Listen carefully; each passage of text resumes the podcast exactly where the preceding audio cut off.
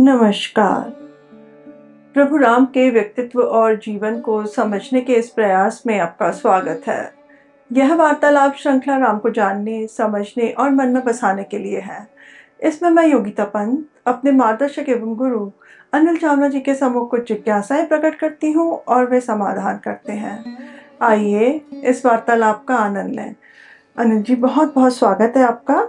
नमस्कार। अनिल जी पिछली बार आपने बताया था कि सीता राम का मिलन हो गया था। अ, सेना अ, जो थी उस जिसमें वानर लंगूर और रीछ थे वे पुनः जीवित हो गए थे स्वस्थ हो गए थे। उसके पश्चात क्या हुआ? देखो वो ये सब जो हुआ देव आए थे और सब हुआ था उस समय तक शाम हो गई थी। जी। उसके बाद रात्रि हो गई सब लोग थके हुए थे। जी। तो बड़े सुखपूर्वक सब सो गए। जब प्रातः काल में सब लोग विश्राम करके अच्छे स्वस्थ होके बिल्कुल उठे हम्म, तो विभीषण वहाँ राम के सम्मुख उपस्थित थे। हालचाल पूछा कुशल क्षेम पूछी कि आपकी रात्रि ठीक गई सब आनंद मंगल है?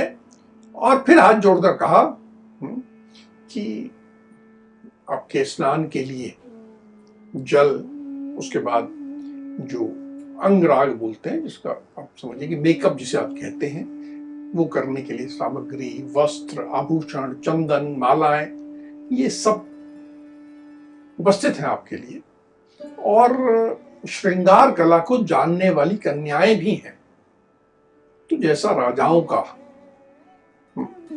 स्नान फिर अंगराग यानी मेकअप फिर चंदन लेप या उसके बाद मालाएँ आभूषण वो सब आपका यदि आपकी आज्ञा हो तो कर दिया जाए।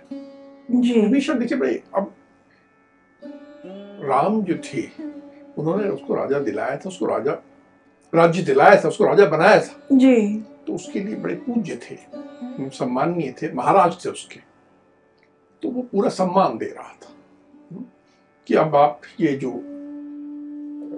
वनवासी की वेशभूषा है वलकल पहने हैं फटे हुए वस्त्र पहने हैं उन सबको त्याग कर अब आप एक राजसिक वाशु- वेशभूषा में आ जाए। जी। तो उसने बड़े स्नेह भाव से ये सब अर्पित किया बताया कि आपकी श्रृंगार वगैरह इत्यादि का भी सब इंतज़ाम है। जी। राम ने बड़े की बात सुनी। और कहा कि हे मित्र ये सब जो हमारा इंतज़ाम है ये तुम राजा सुग्रीव हैं उनके जो सेनापति हैं वानर वीर हैं जी। उनसे कहो मेरा तो अब कोई मन किसी चीज़ में नहीं लग रहा। मुझे तो बस मेरे प्रिय भ्राता धर्म पारायण सत्य का आश्चर्य लेने वाले भरत की याद आ रही है। भरत ने मेरे लिए बहुत कष्ट उठाए हैं और उठा रहे हैं कष्ट। जी। बड़े सुकुमार हैं कोमल हैं। वो बिल्कुल कष्ट उठाने के योग्य नहीं है वे सुख पाने के योग्य हैं।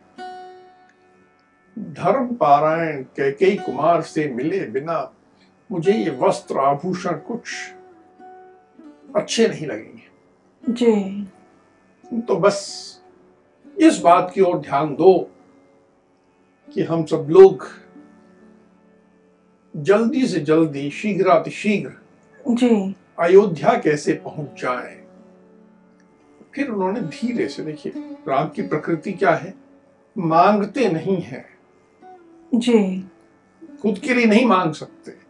पर उन्होंने थोड़ा सा इशारा किया कि यहाँ से अयोध्या तक का मार्ग बड़ा दुर्गम है।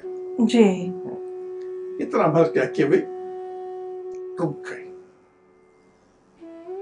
जी। राम के ऐसे कहने पर फिर विभीषण ने क्या कहा? अब जो इशारा राम ने किया था जी। विभीषण को उससे अधिक किसी संकेत की आवश्यकता नहीं थी। मैं तुरंत समझ गया। उसने कहा कि राजकुमार आप चिंतित ना हो। अयोध्या जाने का मार्ग कैसा है इस विषय में आप चिंता ना करें। जी। मैं आपको एक ही दिन में वहाँ पहुँचा दूँगा।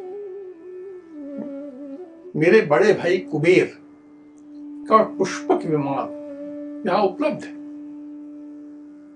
याद होगा कि रावण जो है कुबेर से ये छीन के लाए थे। जी जी। लेकिन अब तो लंका में तो उपलब्ध है। जी। तो विभीषण ने कहा मेरे बड़े भाई का वो उपलब्ध है। मैं आपसे आपको पहुँचा दूँगा आप उसे विषय में चिंता ना करें। लेकिन मैं आपसे एक अनुरोध करना चाहता हूँ प्रार्थना करना चाहता हूँ बड़े विनय पूर्वक जी। बड़े दिल से करना चाहता हूँ कि यदि आप मुझे अपना कृपा पात्र मानते हैं हम्म, कि आपके मुझ पे कृपा है यदि आप मुझमें कुछ गुण देखते हैं मुझे इस योग्य समझते हैं कि मैं आपका स्नेह पा सकूँ। जी। तो भ्राता लक्ष्मण और पत्नी सीता के साथ कुछ दिन यहाँ हमारे पास विराजिए। हमें ये सौभाग्य दीजिए कि हम आपका कुछ सत्कार कर सकें। जी। मैं मनोवांछित वस्तुओं से अच्छी अच्छी वस्तुओं से आपका सत्कार करना चाहता हूँ। ये मैं आपका सेवक हूँ। बहुत विनय पूर्वक आपसे प्रार्थना कर रहा हूँ कोई आग्रह या आदेश ऐसी बात नहीं है आप इसे अन्यथा ना लें। जी जी। मेरी आपसे ये प्रार्थना है कि आप कुछ दिन हमें ये सौभाग्य दें। जी। ये विभीषण के इस विनयपूर्ण अनुरोध के बाद फिर राम ने क्या उत्तर दिया? ये देखिए बातचीत की कला में राम बड़े निपुण हैं। जी। और कोई प्रेम से ऐसा आग्रह कर रहा है। जी। कि उसका इसमें स्वार्थ तो नहीं जी। प्रेम है स्नेह है जी। तो उसको कैसे उत्तर देना? हम्म, तो उन्होंने कहा कि हे विभीषण मेरे प्रिय मेरे बहुत परम सुहृदय और उत्तम सचिव बनकर जो पूरे पिछले समय में युद्ध के समय वहाँ सागर पार करने से पहले से तुम मेरे सचिव बन के एक सहायक बन के तुमने मेरा काम किया मेरे सुहृदय बने मेरे दिल के करीब रहे और मेरी सेवा की तुमने। इस प्रकार और तुमने सब प्रकार की जो चेष्टाएँ की परिश्रम किया सब जो किया इससे तुमने मेरा सम्मान और पूजन किया है। ये बहुत है। देखिए उनका मान कर रहे हैं। जी।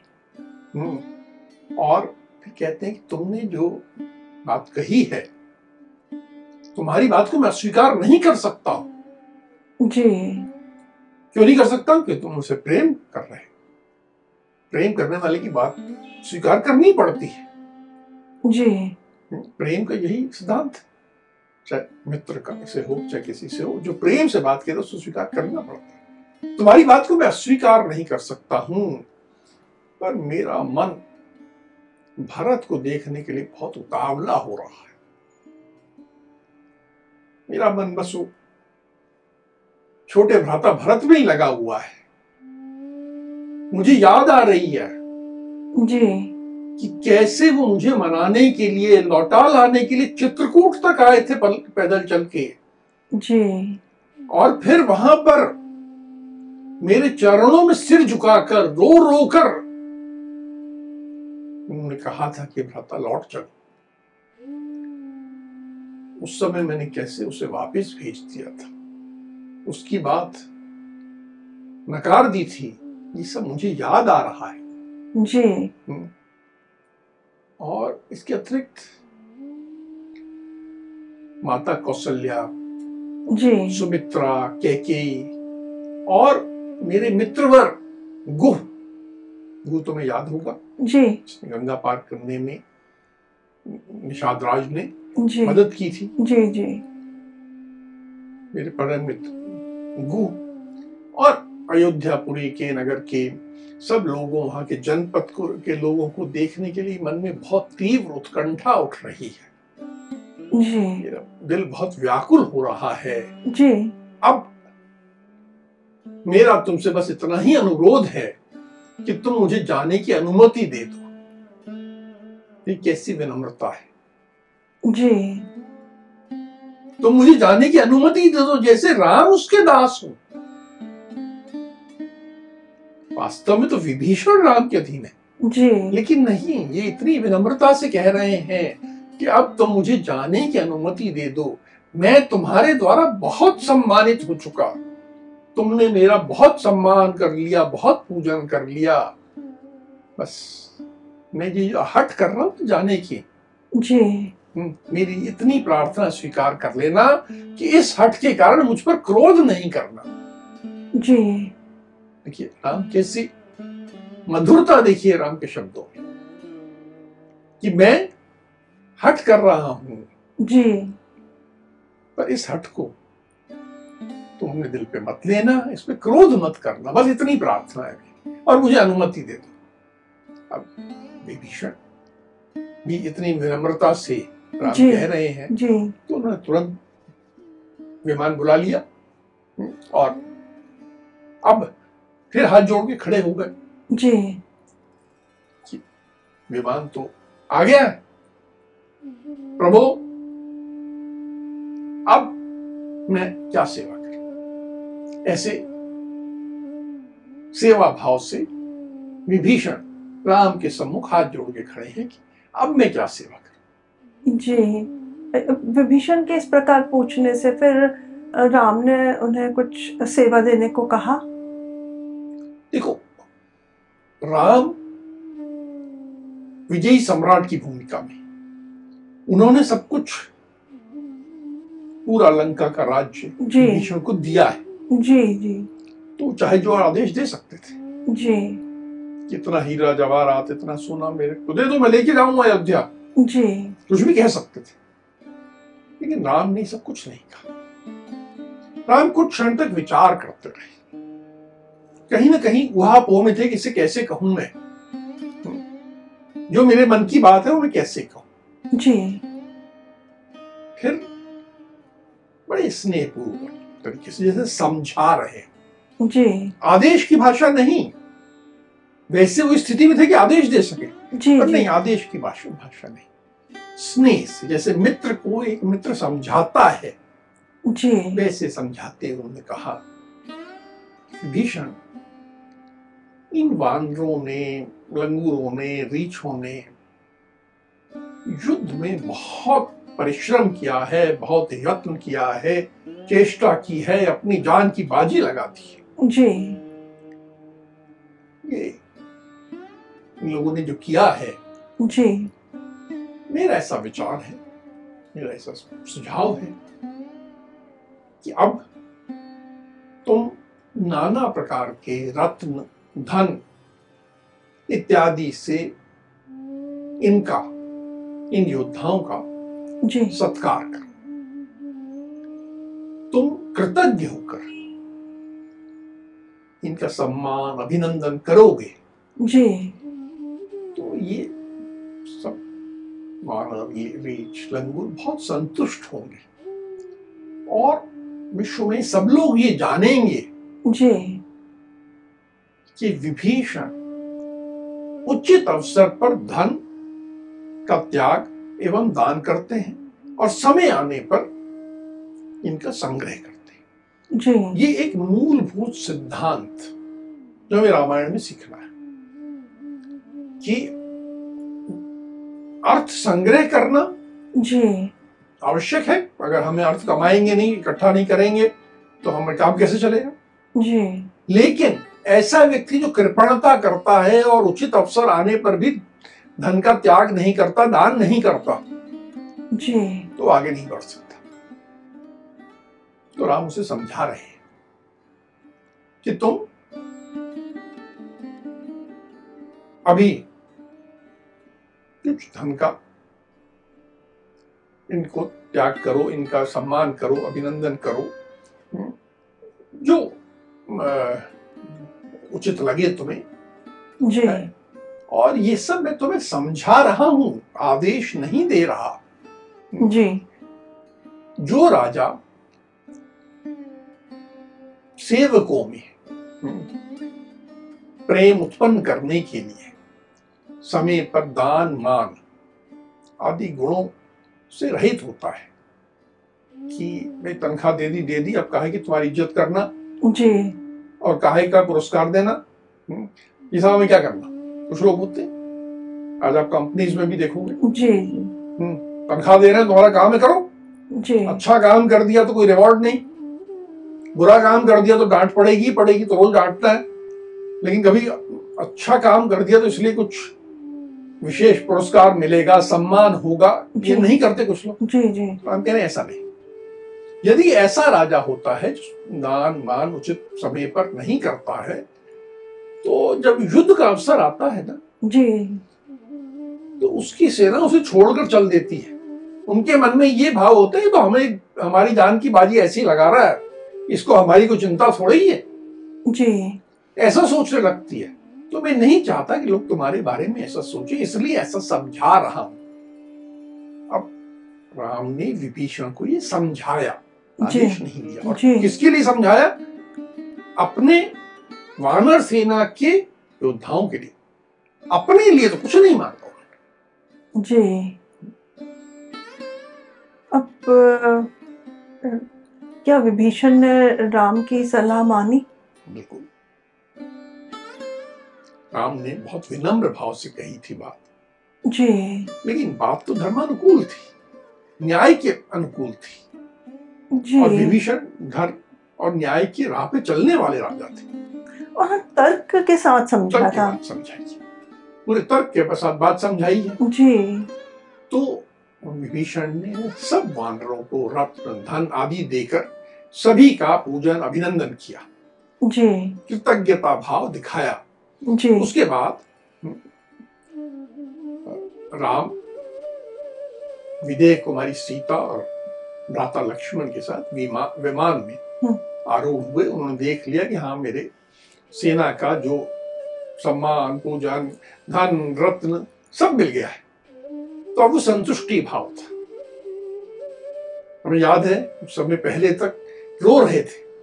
जी। अब उनके मन में भाव बहुत अच्छा था कि हाँ अब सब ठीक हो गया है। जी। मैंने अपनी सेना का समुचित जो धर्मानुकूल है सब कर दिया है और इस संतुष्टि भाव से वे विमान पर आरूढ़ जी अब जब राम सीता लक्ष्मण तीनों विमान में बैठ गए और उसके बाद तो फिर उन्होंने प्रस्थान किया होगा? नहीं जब वो विमान पे चढ़ गए जी। उसके बाद उन्होंने जो सब एकत्र थे। जी जी। वानर वीर थे। जी। तो उनको संबोधित किया। आखिर उनसे एक जिसे कहते हैं विदाई लेना। जी जी। ढंग से विदा लेके जाएँगे। ऐसा नहीं कि वो, छिपा के भाग जाएँगे ऐसा नहीं है। जी। बड़े सम्मान पूर्वक विदाई लेना है। तो इन्होंने उनको कहा कि वानर श्रेष्ठ वीरों आप लोगों ने अपने इस मित्र का कार्य मित्रोचित रीति से। जैसे मित्र करता है जी। उसी रीति से आप सबने भली बात ही संपन्न किया। आप सब लोग अपने अपने अभीष्ट स्थानों को चले जाए। कहाँ से आप आए हैं चले जाए। फिर सुग्रीव से कहा सखे सुग्रीव एक हितैषी एक मित्र एक प्रेमी को जो करना चाहिए जैसा करना चाहिए वह सब तुमने पूरा करके दिखाया तुम से मैं बहुत प्रसन्न हूँ। अब तुम सेना के साथ शीघ्र ही किष्किंधा चले जाओ। जी। विभीषण से भी कहा हे विभीषण तुमने भी सब बहुत अच्छा किया है। अब तुम भी यहीं लंका के राज्य में स्थिर रहो और सुखपूर्वक राज्य करो। जी। अब मैं अयोध्या को जाऊँगा। इसके लिए मैं आप सब लोगों से पूछता हूँ और आपकी अनुमति चाहता हूँ। देखिए राम की विनम्रता देखिए। जी। सबकी प्रशंसा कर रहे हैं और फिर उनसे अनुमति मांग रहे हैं। कि आपकी अनुमति हो तो मैं चला जाऊँ। जी। ये विनम्रता है राम की। उस विनम्रता से उन्होंने अनुमति मांगी। जब उन्होंने ऐसी अनुमति मांगी जी। तो जितने वानरपति थे हम्म, और विभीषण थे ये सब हाथ जोड़कर वहाँ खड़े हो गए। और उन्होंने कहा कि हम भी अयोध्यापुरी आपके साथ चलना चाहते हैं। आप हमें भी साथ ले चले। हम सब लोग अयोध्या के वन उपवन बगीचे अयोध्या की बड़ी प्रशंसा सुनी है। वे सब देखेंगे और आपका राज्याभिषेक देखेंगे। और आपके राज्याभिषेक अभिषेक के बाद माता कौशल्या के चरणों में मस्तक झुकाकर का आशीर्वाद लेकर हम सब शीघ्र घर लौट जाएँगे। और अभी हम आपके साथ चलना चाहते हैं। बड़े विनम्रता से इन्होंने भी राम से अनुरोध अपनी इच्छा व्यक्त की। व्यक्त की। तो राम ने कहा ये तो मेरे लिए प्रिय से भी प्रिय बात होगी। जी। इससे मुझे बड़ी प्रसन्नता होगी कि आप लोग भी मेरे साथ चलें। और फिर उन्होंने कहा सुग्रीव से कि हे सुग्रीव तुम सभी वानर युद्धपतियों के साथ सेनापति युद्धपति जितने हैं के साथ विमान पर आ जाओ। फिर राजा विभीषण से भी कहा कि आप भी अपने सब मंत्रियों के साथ जी। विमान पर आरूढ़ हो जाओ। सब लोगों के सवार होने के पश्चात विमान ने प्रस्थान किया। जी। अब जब राम लक्ष्मण सीता और सेनापति विभीषण उनके मंत्री ये सब जब यात्रा कर रहे थे तो मार्ग में कुछ घटना घटी कुछ हुआ? अब ये विमान जैसे चला राम सीता बैठे थे। राम सीता को विभिन्न स्थान दिखाते जा रहे थे। जी। कि देखो ये पुल हमने बनाया यहाँ पर ये घटना घटी यहाँ पर जटायु का भाई मिला था यहाँ पर हमें ये मिला था सारी बातें बताते जा रहे जी। बताते बताते पूरे मार्ग बताते हुए जब थोड़ी दूर से किशकिंधा दिखने लगा। जी। तो उन्होंने कहा कि देखो वो किशकिंधा है। यहाँ पर मैंने बाली का वध किया था। यहाँ के राजा सुग्रीव हैं। जी। और सब बातें बताई। जी। तो जब सब बातें बताई तो सीता ने बड़े विनय पूर्वक प्रेम से राम से कहा कि मैं चाहती हूँ कि सुग्रीव की तारा उनकी अन्य प्रिय पत्नियाँ और ये जितने वानरेश्वर हैं हमारे साथ जी। उनकी स्त्रियों को भी हम साथ लेकर अयोध्या चले। जी। ये आए हैं तो इनकी पत्नी भी आनी चाहिए। जी। अब देखिए यहाँ पर हमें जो सीता ने इच्छा व्यक्त की जी। उसमें हमें कहीं ना कहीं उस काल की राम सीता जिस संस्कृति का प्रतिनिधित्व करते हैं जी। उसमें स्त्री के स्थान के बारे में जानकारी मिलती कि किसी भी सामाजिक कार्यक्रम में जी। हमारे यहाँ आज भी कहा जाता है कि पुरुष अकेला नहीं आए। अब राज्याभिषेक में चल रहे हैं जी। और ये सब पुरुष अकेले चल रहे हैं तो ठीक नहीं उनकी पत्नियाँ भी साथ होनी चाहिए। जी बिल्कुल। यह सोच युद्ध में गए तब तो अकेले जाना ठीक है। जी जी। लेकिन सामाजिक कार्य करने के लिए जा रहे हैं अयोध्या देखने जा रहे हैं वन उपवन देखने मज़े करने जा रहे हैं आनंद करने जा रहे हैं तो ये अकेले अकेले क्यों? अपनी साथ होनी चाहिए। तो जीवन में यह भी हिंदू संस्कृति का प्रमुख अंग है कि हमेशा ये दोनों पति पत्नी जी। हर सामाजिक काम में हर धार्मिक कार्य में सदा साथ रहे। जी। अब क्या राम जी ने सीता की ये इच्छा पूरी करी? हाँ। राम ने तुरंत विमान रुकवाया।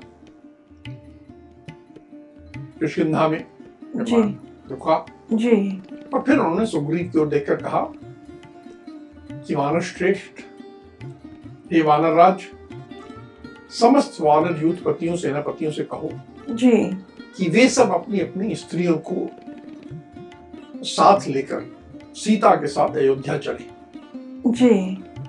और महाबली वानर राज तुम भी अपनी स्त्रियों के साथ चलने की तैयारी करो। जी। तुरंत ये भी खुश हो गए इन्होंने सोचा नहीं था ये तो बात ही नहीं हुई थी जी तुरंत गए अपनी अपनी स्त्रियों को संदेश दिया स्त्रियाँ सब चलना स्त्रियों को चलना थोड़ा समय लगता है उसमें कि जरा श्रृंगार करना है तैयार होना है कोई। ऐसा नहीं कि जैसे बैठे हैं वैसे उठ के दौड़ के चल देंगी तो सब उन्होंने श्रृंगार किया और सब तैयार होके सब विमान पर आ गए जी अब विमान ने प्रस्थान किया होगा तो अब तो सीधे अयोध्या पहुँचे होंगे ये लोग? नहीं। जब अयोध्या बिल्कुल पास आ गया था जी। तो उससे पहले मुनि भारद्वाज का आश्रम था। तुम्हें स्मरण होगा कि जब राम वनवास को चले थे तो भी मुनि भारद्वाज के आश्रम में रुके थे। जी जी। और उनसे पूछा था कि मैं किधर जाऊँ। जी। उन्होंने मार्ग बताया था चित्रकूट भेजा था सब किया था। तो अब पुनः ये सब वहाँ पर मुनि भारद्वाज के आश्रम में पहुँचे। जी। मुनि भारद्वाज के आश्रम में पहुँचने के बाद राम ने मुनि को विधिवत प्रणाम किया। प्रणाम करने के बाद फिर राम ने पूछा कि आप सकुशल हैं जी। आपने कि यहाँ सब आश्रम में सकुशल है। पूछने के बाद फिर पूछा कि आपने अयोध्यापुरी के विषय में कुछ सुना है क्या? वहाँ से लोग आते जाते बताते होंगे। जी जी। वहाँ सब कुशल मंगल तो है ना? मेरे भ्राता भरत प्रजा पालन में तत्पर रहते हैं ना? मेरी माताएँ सब जीवित है ना? सब वहाँ पर क्या स्थिति है? जैसे बड़े उत्सुकता होना स्वाभाविक है। चौदह वर्ष बाद आप अपने परिवार के बारे में मिलने जा रहे हो। जी। तो पूछोगे कि भाई आप बताइए। जी। तो मुनि भारद्वाज ने हम्म, कहा कि रघुनंदन सब सकुशल भरत आपकी आज्ञा के अधीन है। वे जटा बड़ा बढ़ाकर जी। आपकी प्रतीक्षा करते हैं। आपकी चरण पादुकाओं को सामने रखकर ही सारा कार्य करते हैं। आपके नगर और घर पर भी सब सकुशल है। आपकी माताएँ भी सकुशल हैं। जब आप वन में जाते हुए जी। यहाँ आए थे तो आपको उस स्थिति में देखकर जी। पल कल पहने हुए ऐसी स्थिति में देखकर मन में बहुत पीड़ा हुई थी बहुत करुणा उठी थी। जी। हम्म, उस समय तो बहुत मेरे मन में करुणा हुई थी। परंतु इस समय तो सारी स्थिति बदल गई है। मुझे आपकी पूरी यात्रा के बारे में सब मालूम। जी। आपने कैसे विजय प्राप्त की है कैसे आपने किया है मुझे सब मालूम है। जी। और आप शत्रु पर विजय पाकर मित्रों बंधु बांधवों के साथ लौट रहे हैं। जी। तो इस रूप में आपको देखकर मुझे बहुत प्रसन्नता हुई।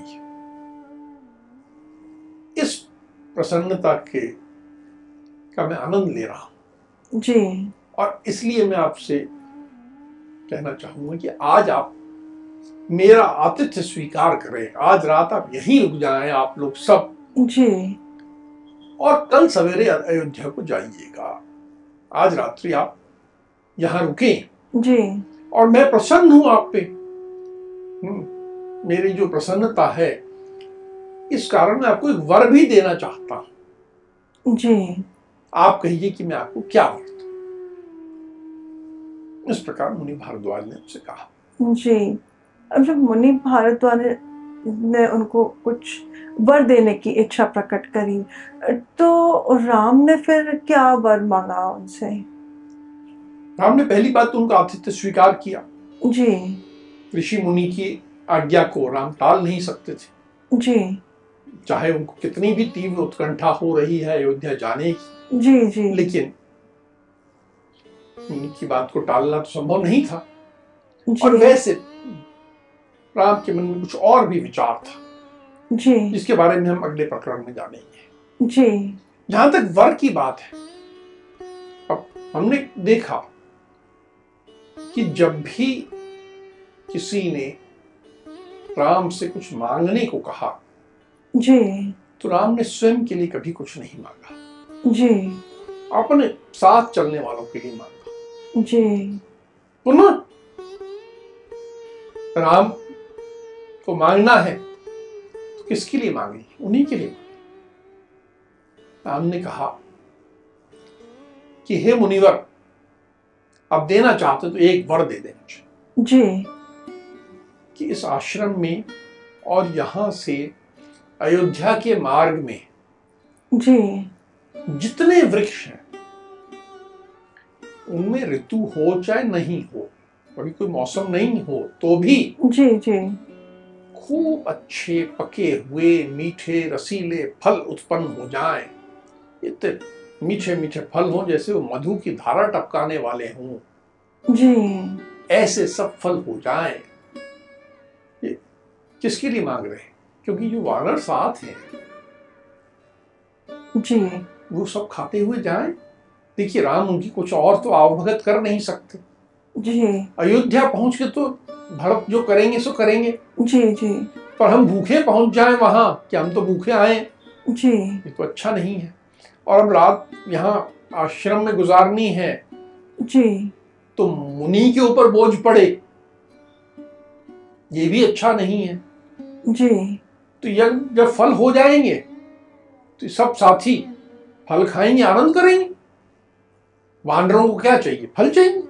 जी। वानर रेश लंगूर ये फल खा के बहुत प्रसन्न होते हैं। जी। तो उन्होंने पहले उनका इंतज़ाम कर दिया जैसे सब अब मुनि ने या आशीर्वाद दिया कि ऐसा ही होगा।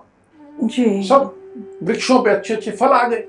और जितने साथ आए थे अरे बहुत मीठे फल हैं सब आनंद करने लगे सब प्रसन्न हो गए सब तरफ़ एक जी। उनके आनंद का वातावरण और बन गया। जी। अनिल जी जैसा भी आपने बताया कि राम जी से जब भी वर मांगने के लिए कहा तो उन्होंने अपने लिए कुछ भी नहीं मांगा। ये हमने पिछले प्रकरण में भी देखा था जब देवगण ने उन्हें मांगने, राम जी ने उनसे मांगा तो उन्होंने अपने लिए नहीं मांगा। अपने साथ जो योद्धा आए थे, जो सेना आई थी, जो घायल व्यक्ति थे, जो जिनका वध हो चुका था, उनके लिए मांगा कि वो जीवित हो जाए, स्वस्थ हो जाए।